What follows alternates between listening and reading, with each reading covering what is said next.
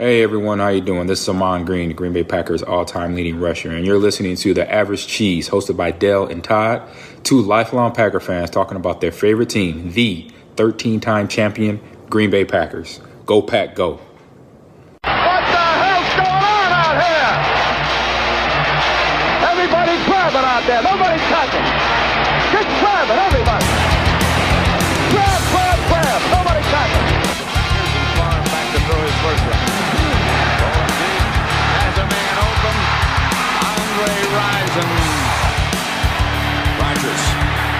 In trouble. It's going to get there. He turned 32 yesterday. Does he have a vintage moment in it? In the end zone, it is caught for the win! So welcome to episode 32 of the Average Cheese Podcast. I'm Dale Lobel, and welcome back. After a couple, I don't know how many episodes it was, but maybe four or five. It was a lot. I don't know. At least four or five, maybe six. I'm glad to see you, brother. Likewise, it's been a while. Once in a while, you know, life kind of pitches you a curveball. You know, the types of curveballs you don't see coming when you're up to bat. And for me, I had to take a mental health break. Had to go on IR and get my head fixed. For any of the listeners out there, or anyone listening, if anyone ever wanted to reach out to me, and you could plug the email or whatever, but I'm open to talking to anybody about it, because, you know, I had a lot of issues from my childhood and through and making poor choices as an adult. And it led me to a point where I just couldn't continue anymore on my own. And I became powerless over my issues. So luckily I went and got treatment. So that's my story. I mean, and if anybody wants to, any of our listeners want to reach out, I'm more than happy to have a conversation with anybody. So, but it's good to be back. Yeah, I'm glad to have you back. And to go off with that reference, I couldn't hit the curveball for shit. I could never see the curveball. And there I go cussing. There's a quarter for the Leukemia Lymphoma Society. And if you want to get a hold of us, you know where to do it. And if you don't, here goes. You can email us at avgcheese@gmail.com. You can hit us up on Twitter and direct message us, which is at avgcheese, avgcheese. God, 32 episodes in, I can't fucking get it right. And I'm just going to say this right now. You can reach out to us on Facebook, but I don't fucking get Facebook. And if Todd's not going to take over Facebook, I think we're just going to, like, our presence on Facebook's going to be very minimal. Just let it die. I can't take it. I'm sorry I'm jumping away from what you were just talking about, but what the fuck? Like, Facebook is a mess. If you follow us on Facebook and that's how you found us, great. Thank you for coming over to listen to us, but I don't get it. Like, the crazy takes on Facebook, Twitter is bad enough, but Facebook is like next level crazy. Like, we need to trade Aaron Rodgers. Like, what the fuck are you talking about? Stop. Right. Yeah. It's so stupid. I can't do it. Anyway, I'm not doing Facebook. It's just going to be Twitter. That's it. Are people just, like, posting on our page or something? No, not on our page. Like, I jumped into all these Packer groups, right? So we're in the three Packer groups, and I look at the stuff they say. Yeah, that's where it gets. Come and listen to us, and it will be the voice of reason. Yeah. If you want to vent some crazy shit, just send us an email or direct message us, and we'll set you straight. Yeah, all I'm not going to be taking over Facebook, that's for sure. Okay. Well, then I guess Facebook's going to be on hiatus. We do have it'll 500. Just, like, fizzle out or, like, dissolve. Who knows? I can't do it. I was off of Facebook for my entire adult life, and I only joined it for our podcast, but I can't do it. We are up to 520 followers on Twitter, so thank you to all 520 of you. Sweet. If you listened every week, the Leukemia Lymphoma Society would make even more money. So thank you for listening. And shout out to our listeners in Washington. I don't know who you are in Washington State or how you found our podcast, but that's awesome. Oh. And the person that listens to us in Cleveland and Columbus, Ohio, we love you too. Feel free to reach out to us. We appreciate that you listen every week. Yeah. Yeah, I don't know any in Washington. Do you? I don't know, man. Like, every time you, like, bring up some of the locations and stuff, I got to like do like contact tracing in my brain and try to figure out who the hell that might be. But I don't know. I have no idea, but that's cool. Those are for your house. We'll call hell a cuss word today because we're going to make a lot of money for the Leukemia Lymphoma Society. And on that note, so next week we're going to run another podcast and we will call it the official end of the 2021 season, where we'll, you know, look over our draft and what we thought about the picks and that kind of thing. And then we will call that the end of the season. And then we'll tally up all the cuss words that we had and all the money that we were able to. Oh my gosh! It's gonna be some real money. So you better get your checkbook out, fool, because it's time to pay the piper. Can't we run like a program or something, like with an algorithm that just detects swear words and it just like keeps track for us? That'd be cool. We could. But I am. Someone needs to develop that. We could have it our own app. Swear detection. I just like dropping them in the jar. The symbolic drop in the jar. But I mean, like, so we don't have to tally them at the end of the year. We could just like look and see where we're at live. It just just like runs it in the background. Yeah, I'm gonna have to do some math, and that's gonna suck. I'll get a calculator out or whatever. All right, let's talk some football. So our buddy Brett Favre, because this has been a reoccurring theme throughout the entire year. In fact, our first episode, episode 0, had this in it, and it is only fitting that as we're ending our first season, we're talking about Brett Favre running his mouth. Yeah. What's new? what Nothing is new. What did he say this time? So he's talking about the Deshaun Watson trade request. And that's become a thing. To be fair to Brett, like that was not a thing you would do 20 years ago. You might say it privately that you wanted to be traded out of wherever, but now guys are saying it publicly. And he's like, I'm old school. You know, like you just need to play out your contract and the things will fall where they may. Deshaun Watson is a grown-ass man. Like he can do whatever he wants. If he wants to complain about his team, which sucks. Well, look how he departed Green Bay. Yes. I mean, maybe they forced him out, but I think Deshaun Watson has a case. I think he has a case, though. I mean, the Texans suck, and they're going nowhere. Yeah, that's his case. Yeah. When we played the Texans this year, remember the face that J.J. Watt had on at the end of the game? Like, I want out. That was exactly what he was thinking too. He just didn't say it publicly. Oh, he wanted a Green Bay helmet is what he wanted. Exactly. And let's hope he still wants that. Right. This is great. So I'm reading this article on Packers Central.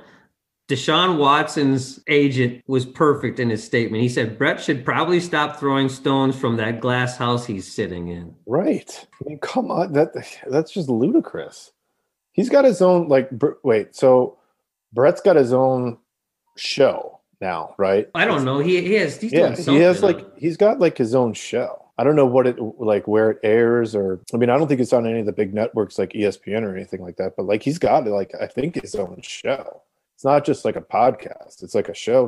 I don't know if he just does stuff to just or says stuff to just get his show going or what. But I just had to bring it up because I think it's funny that he's always got his mouth open. Rest in peace to Marty Schottenheimer, who just passed away recently. Former Chargers, former Chiefs coach, 77 years old. Former something else too. Like Chiefs, Chargers, and someone else. I thought Browns. Maybe he's a good dude. Yeah. Well, maybe it was the Browns. He was good with the Chargers for a while, man. So some stuff we haven't talked about: Matthew Stafford, the Jared Goff and Matthew Stafford trade. In your opinion, Todd, who wins? Now, here's the logistics of it first, and we'll go on. So the Rams get Matthew Stafford. The Lions get Jared Goff in trade. They also get next year's third-round pick. They get a first-round pick in 2022 and a first-round pick in 2023. Just offhand, who wins that? I think it's the Lions. Just based on the picks. I mean, the Rams, all they get in the deal was all they get is Stafford. I mean, I think so, yeah. I don't know. I like the picks that the Lions got out of this for sure. That's pretty strong. And Jared Goff, man, I mean, he kind of goes back and forth where he just has these moments of like total brilliance, you know. and then he's just really awful. So yeah, hopefully I don't know who the Lions got a new coach though, right? They did. So, Dan Campbell is the new coach of the Detroit Lions. So I mean, a new coach, new quarterback. You know, they got a great running back. What's that kid's name? DeAndre Swift. Yeah, Swift. They got Swift. I mean, they got some players on that team. Yeah, Kenny Galladay should be back full strength. I kind of like the way the Lions got out of that for sure. Now Stafford going over to the Rams, yeah, he's gonna be Matt Stafford over there for sure. I mean, he's gonna rack up 4,500 yards, in a year and 30 plus touchdowns for sure. McVay is, maybe that's a better fit with McVay. McVay's gonna have him find his strengths and go off of Matthew Stafford's strengths, right? Find what they are and let him do his thing. Yeah, I mean, you saw it with LaFleur and Rodgers. I mean, no, yeah. Matthew Stafford's not Aaron Rodgers, but he's a very high-level guy. Mm-hmm. And if McVay can do things with Stafford and get him into a system that does work with his strengths, Matthew Stafford could be an elite quarterback again. Right. So I'm with you. I think the Lions won this. I think because of the picks, and they're building, right? They need to build a real team around, a young quarterback, and maybe Jared Goff just being in a new situation, maybe that works for him. So I think that the Lions won this too, long-term. Short-term, of course, Matthew Stafford going to the Rams is great for the Rams. Yeah. And the other winner is Stafford, right? I mean, market-wise. Yes. He gets out of shithole Detroit. And he goes to L.A.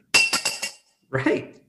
With a brand new stadium, brand new look, fresh look, a young coach. They got the best defensive player in the NFL. They have one of the best defenses in the NFL, or the number one defense in the NFL from last year. It's a nice situation, right? You got a great defense. You got some players on the offensive side of the ball. He's not used to having a good line, so they've got a pretty good offensive line too, so there's something to be said for that too. The losing part of this, and I added this to the notes, is both teams are essentially going to be paying $40 million next year to their quarterback situation. Jeez. Because when you get rid of a guy who's got years left, you got to pay that dead cap. The Rams have $22 million in dead cap for Jared Goff, so essentially they are paying $40 million for their quarterback position in a year where the salary cap is now rumored to have gone up, but only to $180 million. So you have almost 25% of your salary cap in your quarterback alone. That is steep. But hey, I mean, I don't see Goff as being a threat, right, no, to the NFC North. He's a good quarterback. You know what I mean? He's a good player. Is he elite? No. Still young. He's not elite. No, he's not going to be elite. And he's not going to be. So since we haven't talked in a while, Mike Pettine he wasn't fired, right? Because he was on a 2-year contract that just expired after this year, so they didn't have to fire him. What are your thoughts on Pettine being let go? Well, how does that go? I mean, that's a weird conversation, right? Or does it walks into the office and LaFleur's like, I mean, how does that go? I wonder the conversation. Yeah.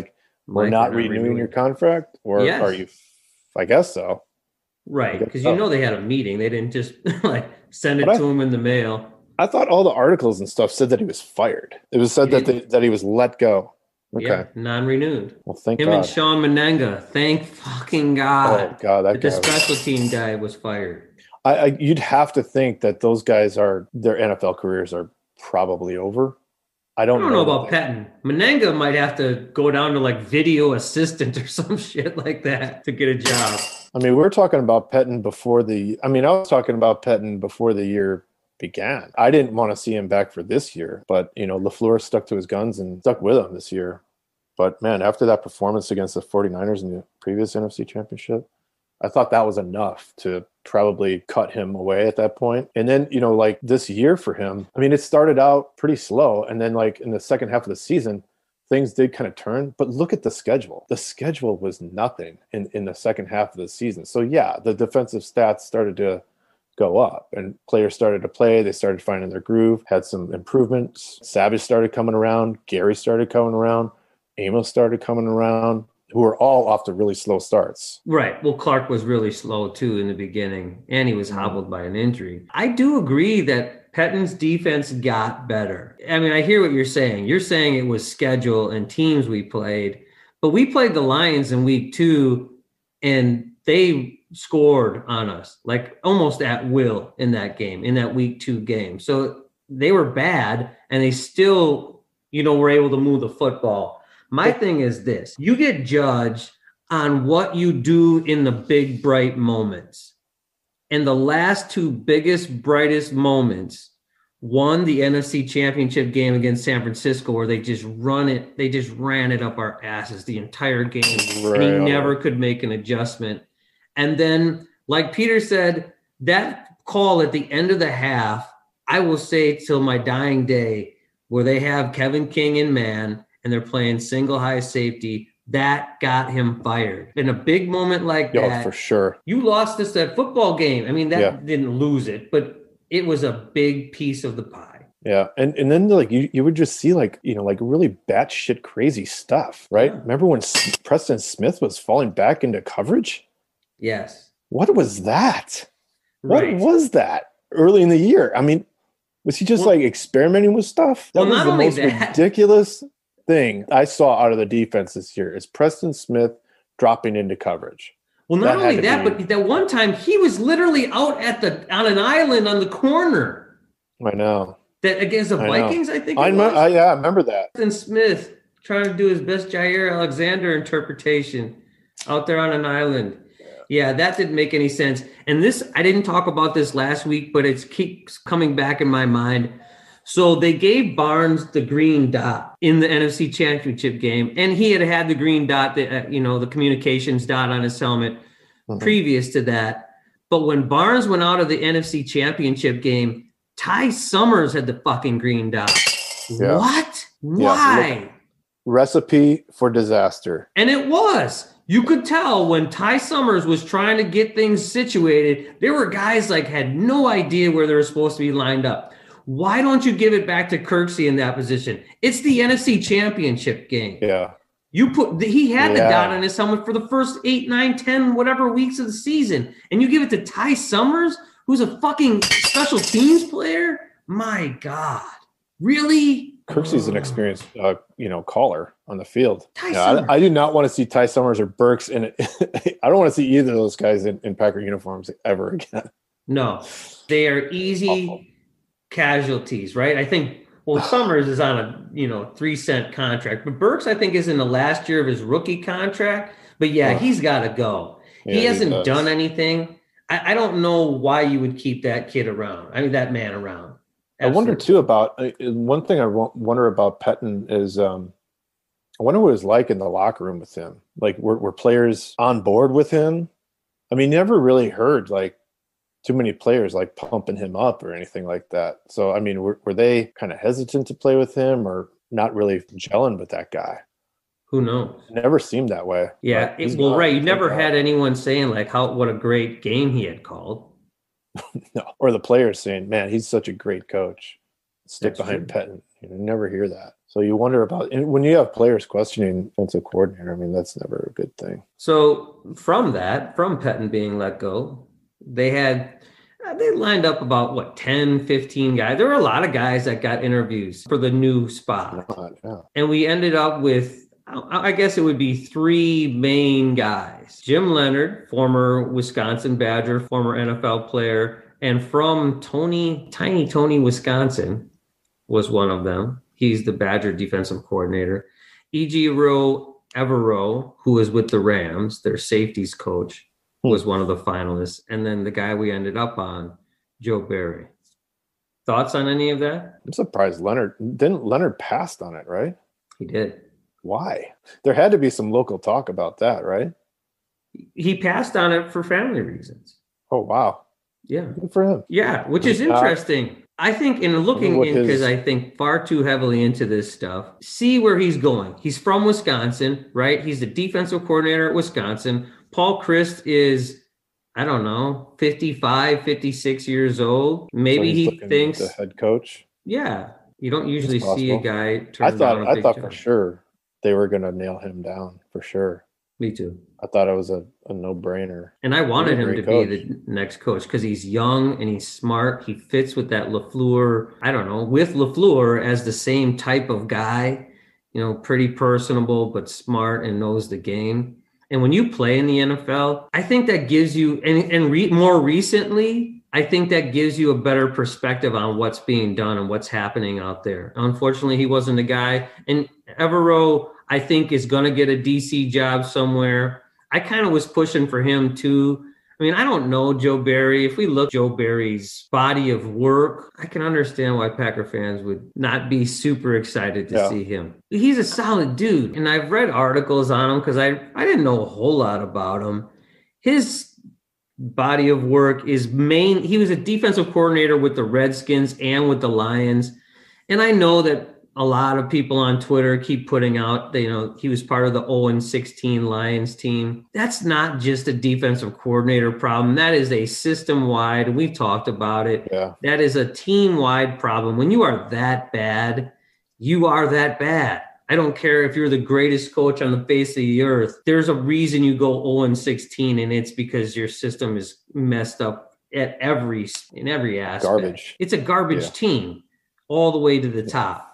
But his main body of work has been with the linebackers, which is, that's a positive, I think. Yeah. And he's a linebacker himself, or was. Yep. So that'll be interesting coming up in this draft.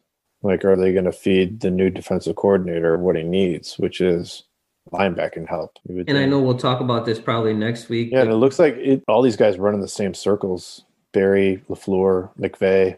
I mean, they all kind of, I think they were all with the Redskins too, right? I don't know if they were there together. They might not have crossed paths, but they're. I want to say that Barry was the DC with the Redskins in 15 and 16. So I don't know what I think so then. I don't know. You said he runs a Vic Fangio type of defense? Yeah, like that cover 2 type thing. I think that's what was his advantage. I think that's what LaFleur wants to run is the cover 2. And I'm not smart enough to know why, but I hope he's right with that. I mean, you're going to have a very similar defensive team. You're going to lose King, and we'll talk about these kind of things, but you're going to have a lot of the parts are going to be back.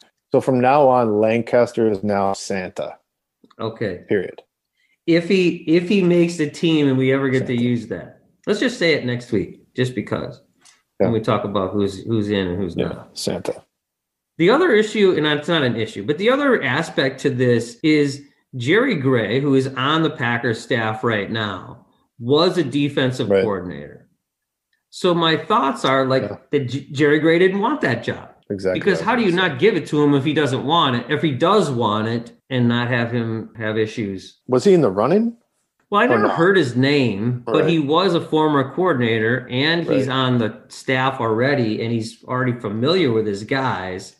It seemed like a no-brainer to at least involve him in that, which makes me think that he just didn't want the job. We did a thing on him. What's he got, like 30 years plus in the NFL? Yeah, he's been in the NFL a long time. I want to say 25 years of coaching and 8 playing or something. And he's got to be he's got to be in his 60s? I don't know. He's up maybe there. That has something to do with it. Yeah, he's 55 and over. I mean, do you want that? I don't know. No, you don't. I don't want that. Maybe but Joe Barry is 50, which is how old we're going to be this year. So that old? It might be old. I'm ripping on people's age. And we're the same age. So. Right. But who knows? I mean, I would have. He did some good things this year. So. Right, and the Rams had the number 1 defense, right? So there's something for that to be said for that too. So our other topics today were to review our impact players to see if they were impact players. So I think it was episode 4, maybe 4 or 5. I can't remember which one it was, where we decided who are going to be the impact players on offense and defense. And I have yours up on the screen. Do you want to go first? Sure, as well. For offense, I had Sternberger. He caught 12 balls this year. 114. 12 he caught 12 balls this year. 114 yards, 1 touchdown. Wow, man. 14 targets. Wow.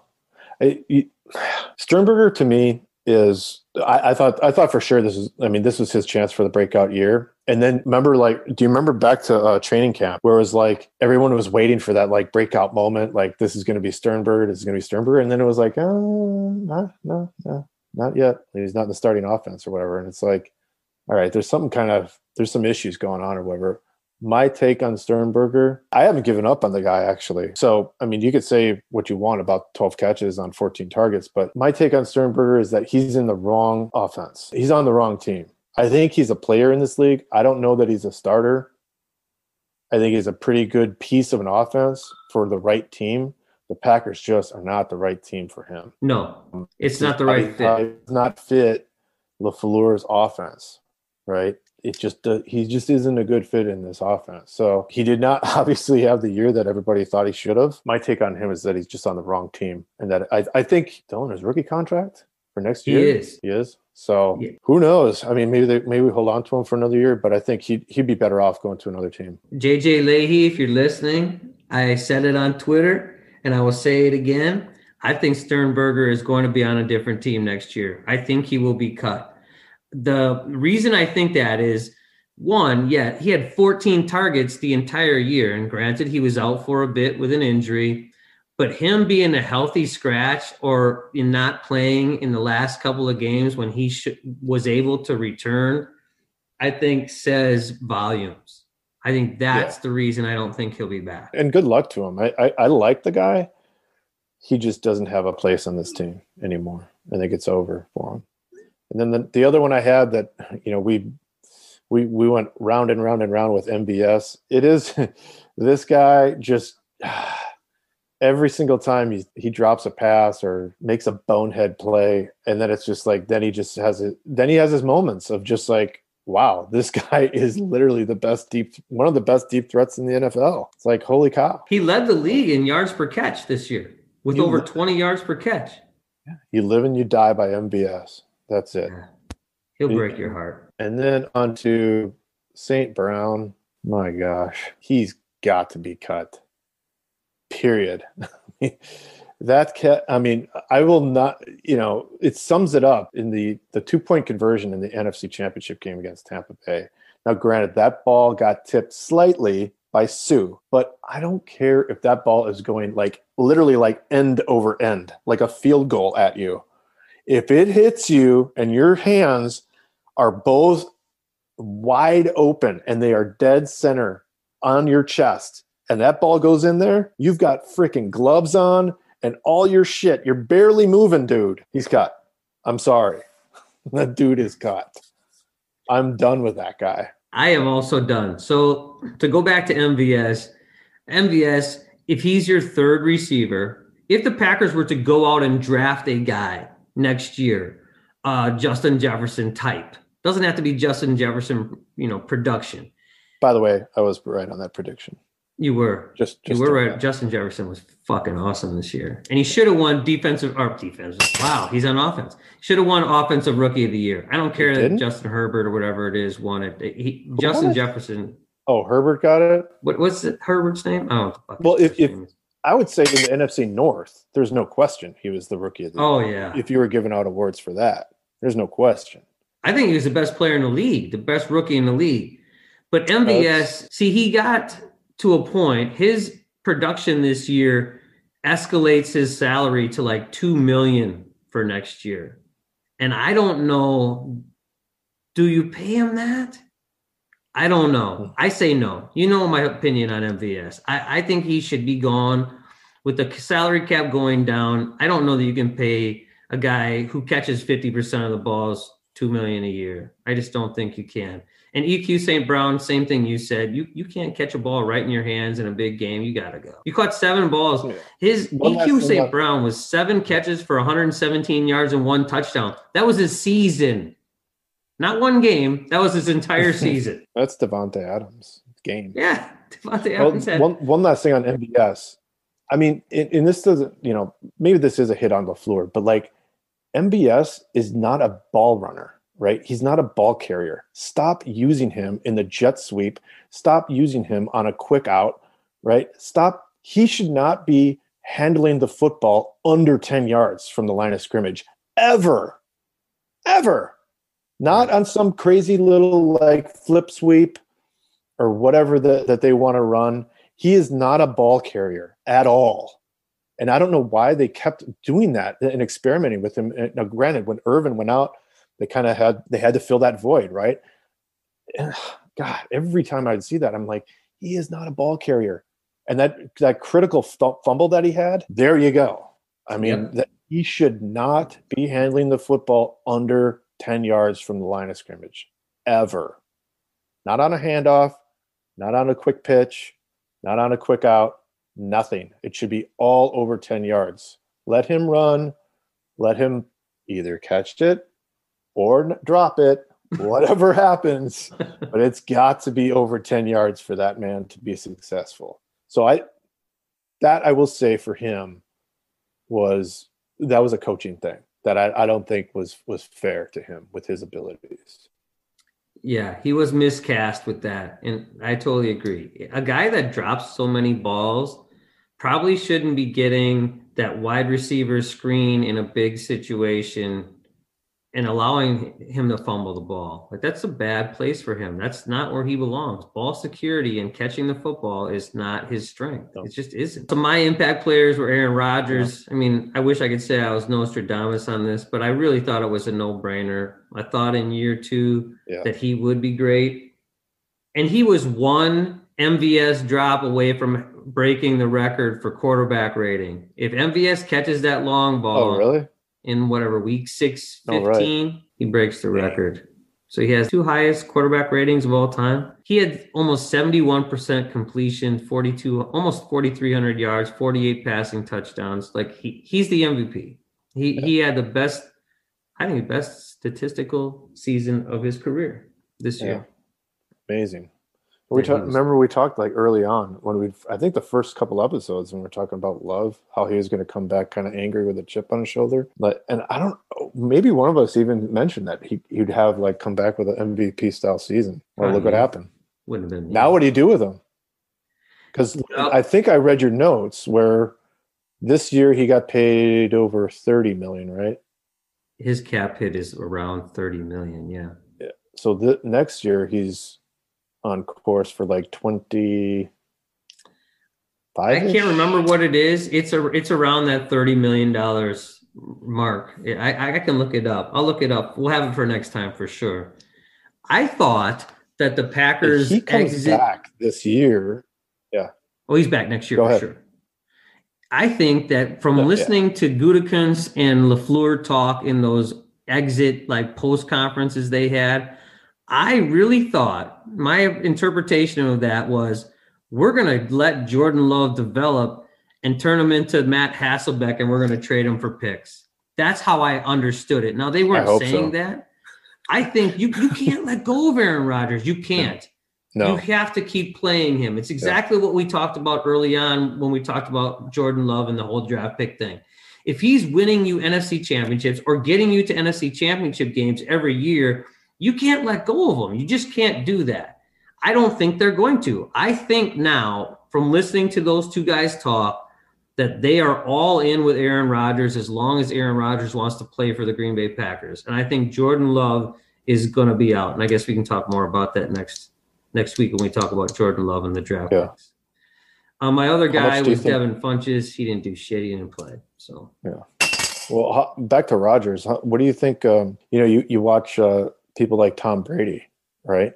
Who's 43 and just won another Super Bowl. I wonder how much of that goes into the thinking now with the Packers organization and Rodgers, right? If they were thinking, hey, he's kind of getting rusty. He comes back and puts an MVP right in your face. Mm-hmm. Now what? Right? You go and draft a quarterback thinking, yeah, this guy's, we could probably do without him. He's getting up there in age. He comes back and shoves an MVP right in the kicks it the front office door down and throws a trophy on the floor. What do you guys think of that? Mm-hmm.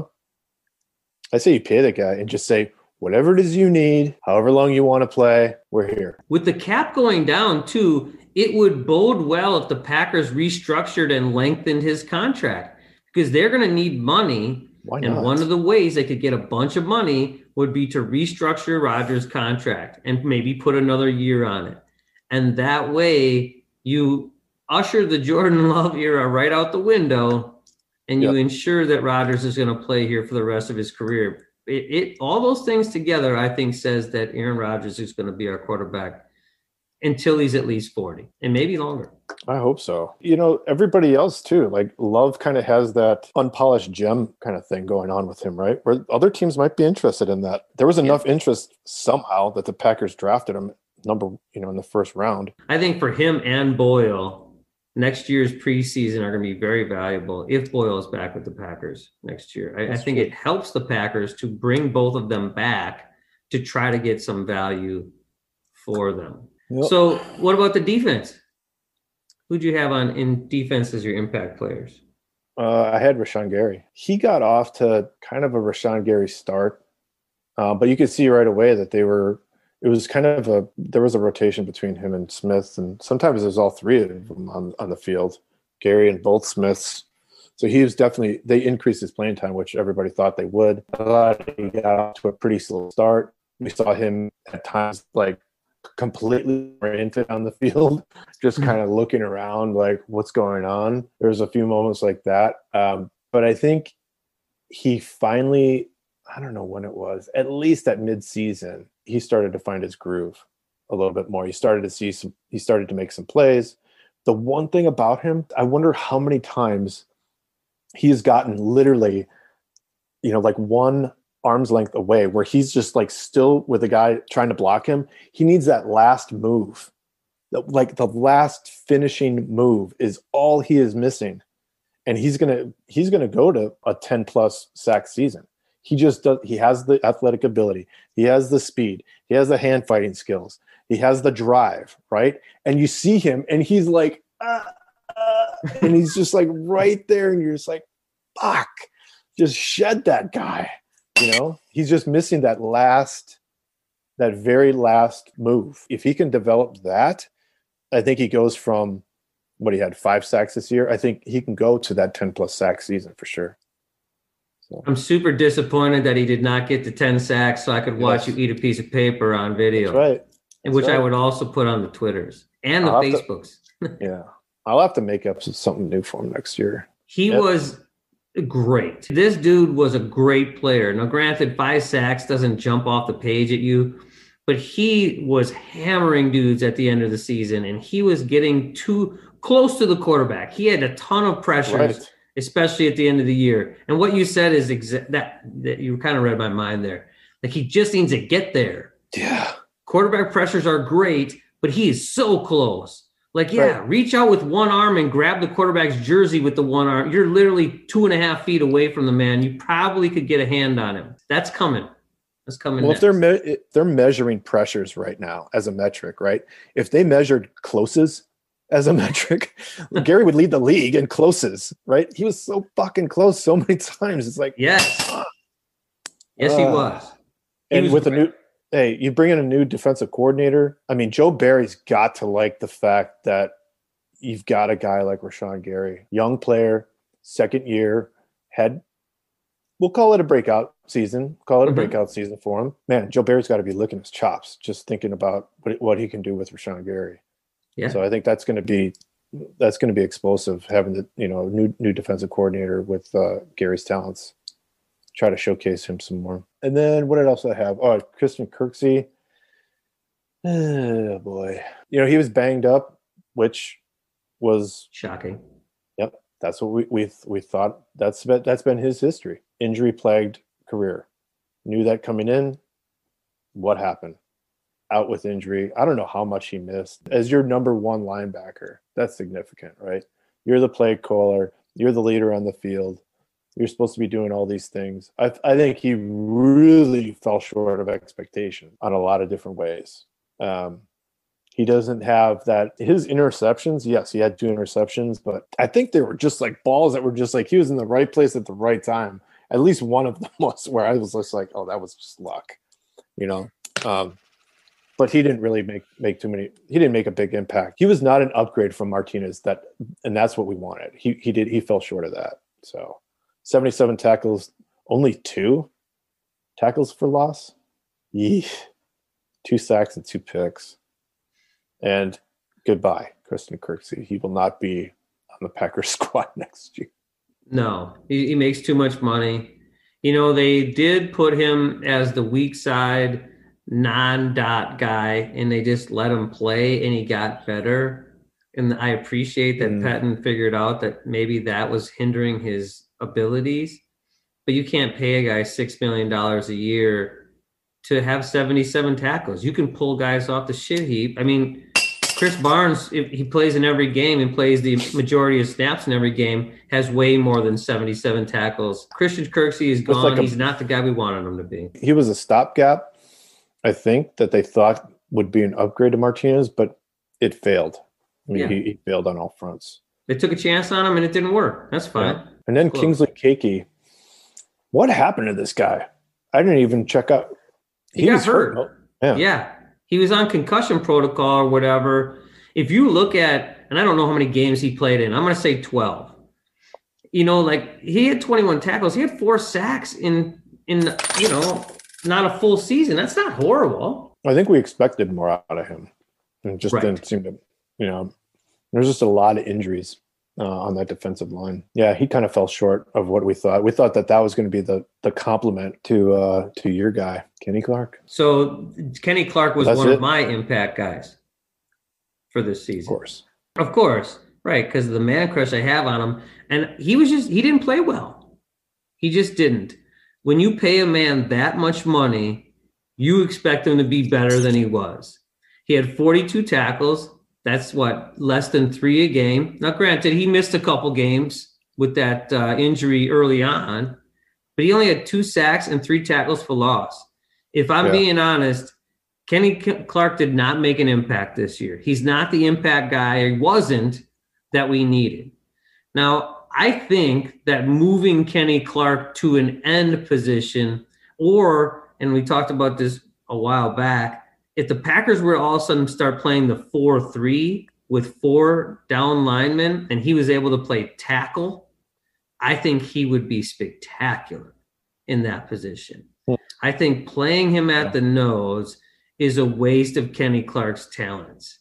He's just constantly double teamed. Yes. Or triple teamed.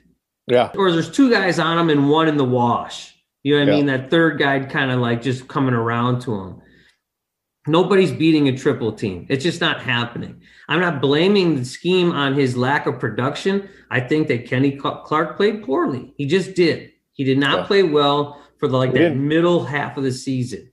We didn't get that full season out of him. I think I think his season went slow start, and then there was like injury, and then slowly came back, started gaining some momentum, and then NFC Championship game, he was pretty dominant, I thought. Yeah, he played well. Yeah. For a body of work and for what you pay the guy for a full season, wasn't there. Didn't happen. And the other one was Darnell Savage, the other guy that I had as an impact player. And he had 75 tackles, 4 picks, 3 tackles for a loss. He also came on at the end of the year. But if you look at it over an entire year, he didn't make the impact I thought he was going to make. I said it earlier that I thought he would have 6 picks or more. He did not. He did have 4. That's, you know, okay. I will forever wonder why he wasn't back deep on that play at the end of the first half of the NFC Championship game. That will forever burn in my memory. He wasn't a huge impact player throughout the entire season. I don't want to say he regressed. I would say he got better, but it wasn't this huge jump in year 2 that I kind of expected Darnell Savage to make. Okay, I got 2 things for you on him. So 1, he also got off to a slow start. And it makes you wonder when you start thinking of all the different people on that side of the football, Amos, Savage, Clark, all these names, even the Smiths, each of them, right? Everybody got off to these slow starts. It makes you wonder about Pettine getting these guys prepared for the season. That he fell short. And yes, he's fired. But that's what I really honestly think. When there's that many guys with slow starts, and you could see it. It was all in those first couple games, right? And then all of a sudden, things kind of, they kind of put it together and guys started making some plays. But everybody seemed to get off to a slow start. That, I think, is on Pettine, honestly. The second thing on Savage that I wanted to ask you about is, could he be a slot coverage guy? Because obviously Shannon Sullivan is not the answer. Could you move Savage to that spot when he has crazy speed? I don't know what his coverage skills are. I mean, he's used to kind of like playing an open field, right? And not just this one-on-one stuff. But man, you would have to think that he could do better than Sullivan. Do you move him there? I don't see it, but I understand what you're saying. Because, yeah, Sullivan, we thought, you know, he's going to make a jump in this next year too. And he didn't. He didn't get better this year. I mean, I'd say Adrian Amos is a very solid, I don't want to call him great, but he's a high-level player. You know, is Henry Black the answer? Is Vernon Scott the answer at safety, where you could move Savage and put him in the slot when you needed to put him there?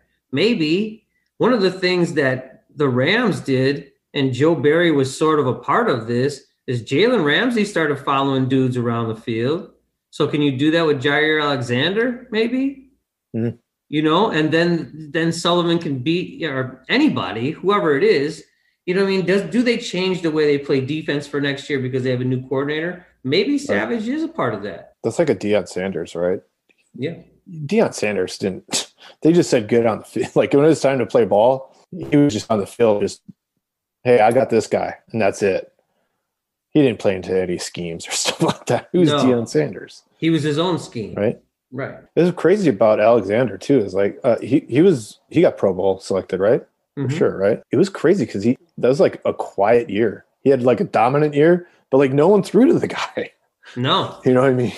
Like, they just stopped throwing at him. It was such a quiet year. Yeah. They just literally stopped every single game. Is that dominance? Yep.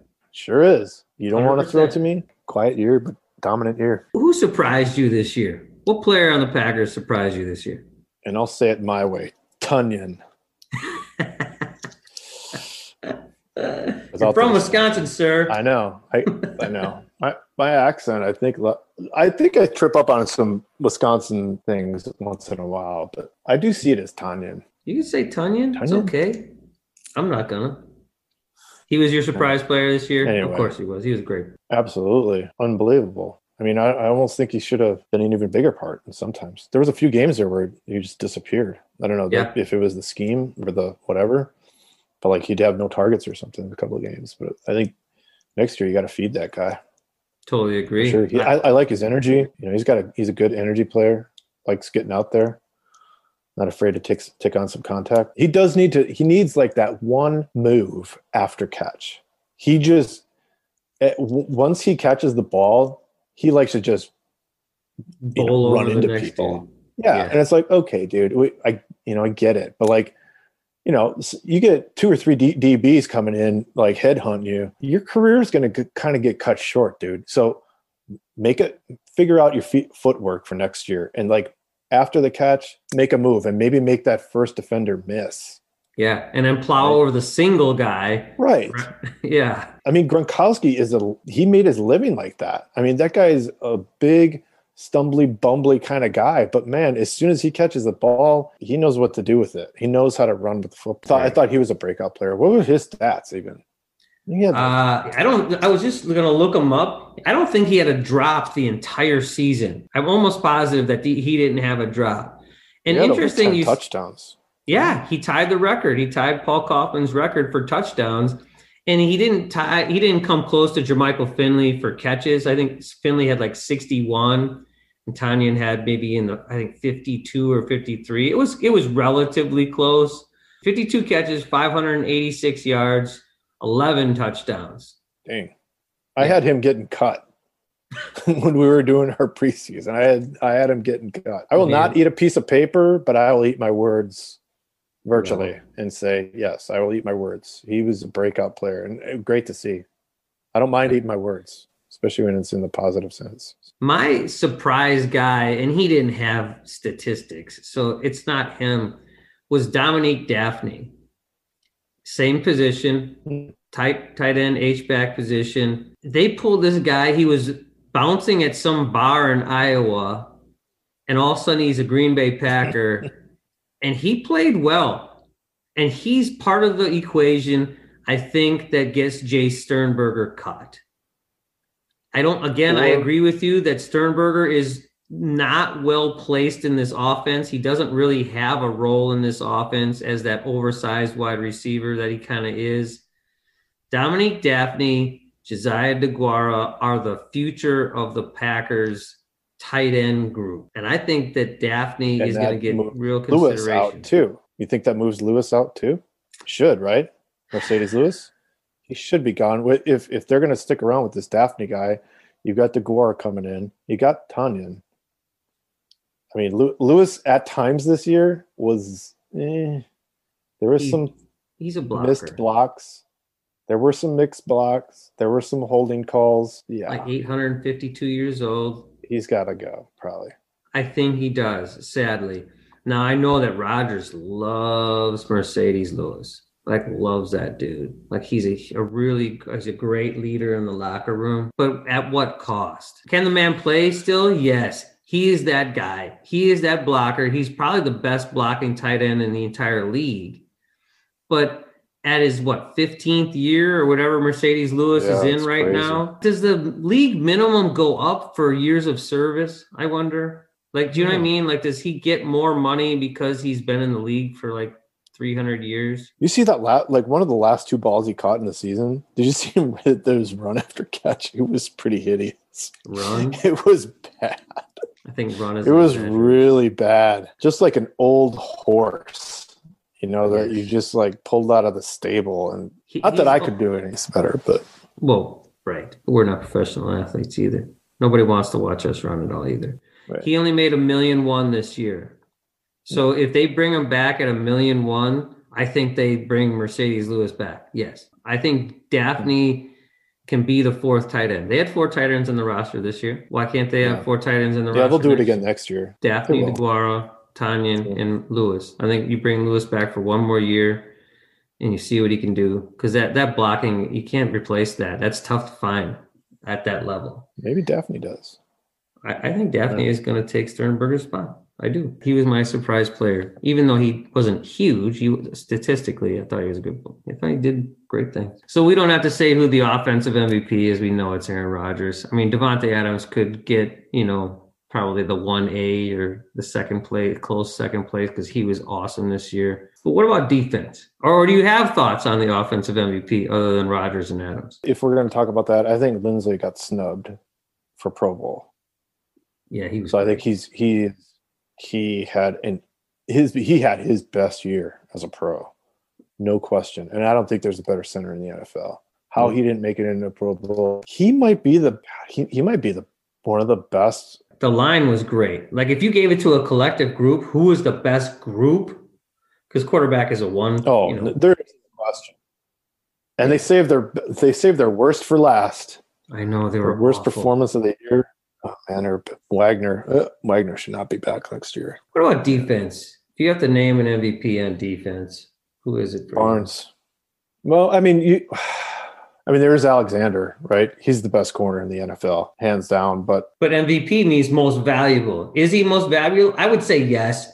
He's my MVP too. I'm not trying to sway you from your position. Jair Alexander was the best. He's the best in the NFL, and he was the best player on defense for the Packers this year too. If Barnes would have put together a whole full healthy season, he would have been pretty close to a second for me. But he was right up there. I thought Barnes had a spectacular season. Same. Those are my two, Alexander and Barnes. Yeah. I think they found something in Barnes, and they got lucky on that guy. They did. You don't pull an undrafted guy. Now, I will say he is not going to be – I don't think he'll ever be a Pro Bowler, but he's going to be that solid guy that you didn't spend any money on, and he's going to be solid in the middle of that defense. He's a rookie, undrafted rookie, calling the defensive plays. You know what I mean? Like, that's a huge deal. Right. Special teams? You got any special teams favorites? None. My vote is zero. My vote is zero for special teams. Nobody. Because there isn't anybody, right? There's nobody. No. Mason Crosby. Come on. Mason Crosby did not miss a field goal all year. He missed no field goals. You got to give it to him. All right. Crosby. He's the only one. Yeah, I guess so. Crosby. That guy, Mason, was perfect from field goal range. Now, he did miss some extra points, which makes no sense at all. I know. When you're just like shaking your head like, what the fuck? Right. It's a 35-yard field goal, fool. Like, what happened there? And maybe it's a J.K. Scott holding the ball weird or something. I love watching when those two, like, I don't love when something goes bad, but it's so funny to watch the two of them try to make something happen, whether it's like they're trying to make a tackle or they fumble the fucking and they just got to, like, who the hell tried to throw the ball? Was it Scott tried to throw the ball? Oh, he pitched it forward to Crosby and almost got Crosby killed. God. Yeah, I mean, I'm sure. What was that conversation like on the sideline? Right? I'm surprised they didn't get into a fist fight. Crosby's like, what the fuck, dude? You're getting me killed out there. Remember when Scott was, I think it was because Scott was kicking off when Crosby was hurt. And there was like, didn't he have to tackle somebody? Or maybe it was a punt. There was like a breakaway and J.K. Scott just got juked. Really no, it was on a blocked field goal, wasn't it? Because they were both on the field for that play. Well, I'm just saying, there was another play. Oh, no. On the punt. Where he just got like lost. Yes. Oh, my God. No, I thought you were talking about the play where J.K. Scott like got run over and was so jacked up that he made the tackle. There's plenty of them. There should just be a highlight reel of all of that from the season. They just look so out of place. J.K. and his dad on a football field. Unless you're kicking a football, they just don't have any business being out there. No, they don't. Their entire special teams was garbage. The coach was garbage. Nobody knew where they needed to be.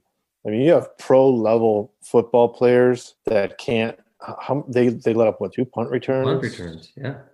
And the worst in the NFL on punt return yardage. That's it. I'm glad to be back. Can't wait to do it next week. Get some other good stuff going. So thanks for listening to episode 32. Of course, I will thank the sponsors in the last 30 seconds of this show.